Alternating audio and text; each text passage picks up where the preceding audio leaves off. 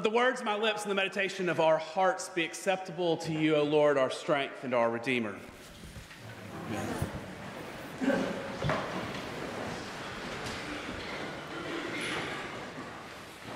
A friend of mine from seminary, Jenny, posted on Facebook in the middle of last week a simple prayer request. Please pray for all people who have to preach this upcoming Sunday. I think she could have added, please pray for everyone who has to hear these words from today's gospel, too. They're uncomfortable. And it's important to imagine the context. We are in the middle of the Sermon on the Mount. The vision Jesus has offered began a few weeks ago um, with comforting words to people who are either mourning or poor in spirit words of comfort to the meek, the peacemakers, the merciful. And then last week, the Sermon on the Mount continued, inviting us to imagine being salt and light to the world. I mean, beautifully comforting words that we, through our commitment to see God and everyone and care for everything, can cast light and hope in this world can even preserve this world and give it flavor, help it to make sense. And we at St. Stephen's know this truth what it means to cast light on pain and find beauty in the midst of it. And now it feels like Jesus has done the greatest pivot of all time. You've heard that murder is bad. If you have even hatred in your heart, and I imagine some parentheses here, and have done nothing with it, you are guilty and will be cast into hell. Where's the grace, Jesus? And I try not to have hatred, but I do swear. Back in December, our children told us that we should give up swearing for the new year. I won't repeat what I said. and I think they were probably right, and we could do better. So I want to ask, um, I want to ask a question for you all to consider. Are these readings like the games at a fair or carnival? You know, those games that are uniquely designed for you not to win. Now, if, if you didn't know this but have been suspecting it your whole life, it's true. So consider this the standard basketball rim is 18 inches in diameter. It has 18 inches uh, diameter, a foot and a half, and a basketball hoop is a perfect circle. But if you've been to the fair or carnival, you've probably played the basketball game, and you've wondered why no matter how good your shot is, it's impossible to play. It's because the rim is an optical illusion. The rim's actually an oval that is 17 inches by 10 and a half inches. But by design, from where you stand, it looks like a circle. Now, a standard NBA basketball has a nine and a half inch diameter. Now, take into consideration that the carnival worker has overinflated the ball, so there's no forgiving, uh, there's no forgiveness in the bounce. It's nearly impossible to make it through.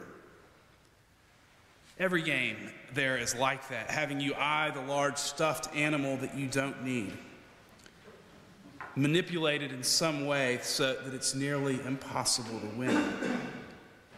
And yet we still play the game. Now, if I've ruined the carnival for you, I'm sorry. I may have saved you a few dollars. But if you ever find yourself there again, I want to encourage you to play for fun and joy and the hope that something miraculous will happen.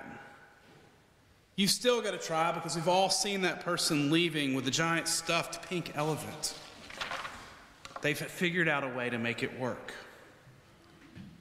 And the more people to play, the more chances that someone will win. I imagine these readings to be something similar an impossible ethic. Now imagine the two extremes if this text was to be fully lived out, if there was no hatred in anyone's heart, if there were no broken relationships, no reason to let a word slip every now and then, if this was the condition of the world, we would have arrived at the kingdom of God. There would be unconditional bliss. The kingdom would be made manifest. Now imagine the opposite only broken relationships, only hatred, only vanity. That would be hell. And yet, this is not where we live. This is not our reality. We have all experienced joy and love, kindness, sacrifice on behalf of others. We've experienced commitment, and it's led us to find peace and value in, in God's love. So we certainly don't live in the second example, and yet we don't live in the first either. We live somewhere between playing the game of life trying to live into this example of the kingdom of God, knowing that it's a near impossible reality,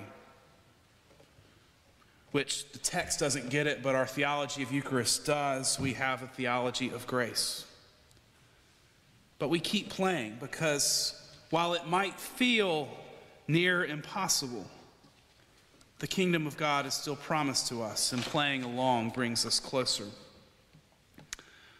I was struck at another self reflection the other day. In a full confession, I haven't implemented the changes I yet need to make. I was filling up our trash can, um, and it hit me. Something that I think that several of us in this room probably knew. Um, one of the towns that kind of make up this over the mountain area um, has hired a new trash service. They got rid of recycling but they said they would be making biofuel out of the recycling. I mean, doesn't that sound catchy? And you get to mix in all of your recycling on Monday, and they just magically will separate it. I'm pretty sure it's a gimmick. It certainly isn't the most responsible way. I mean, at the, at the very least, they're just burning up all the plastic and cardboard. And for the past few months, I've just been putting stuff in the trash. I've given up playing this game of trying to be responsible about my own consumption. But I can do better. I could take my cans and glass and paper somewhere. I could write the city council. I could probably write an op ed. There are places that will take it. Sure, it will be inconvenient, but I can do something. Now, this is just an example. The sermon has nothing to do with recycling or what to do with your trash. It's not about a carnival game. But it is about staying engaged and working to make the kingdom of God our reality, even when it feels like an impossible task.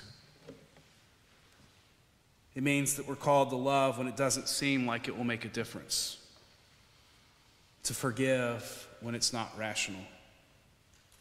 To give when it seems like we can't, to welcome and include when it goes against the norm, to see the image of God when it doesn't make any sense.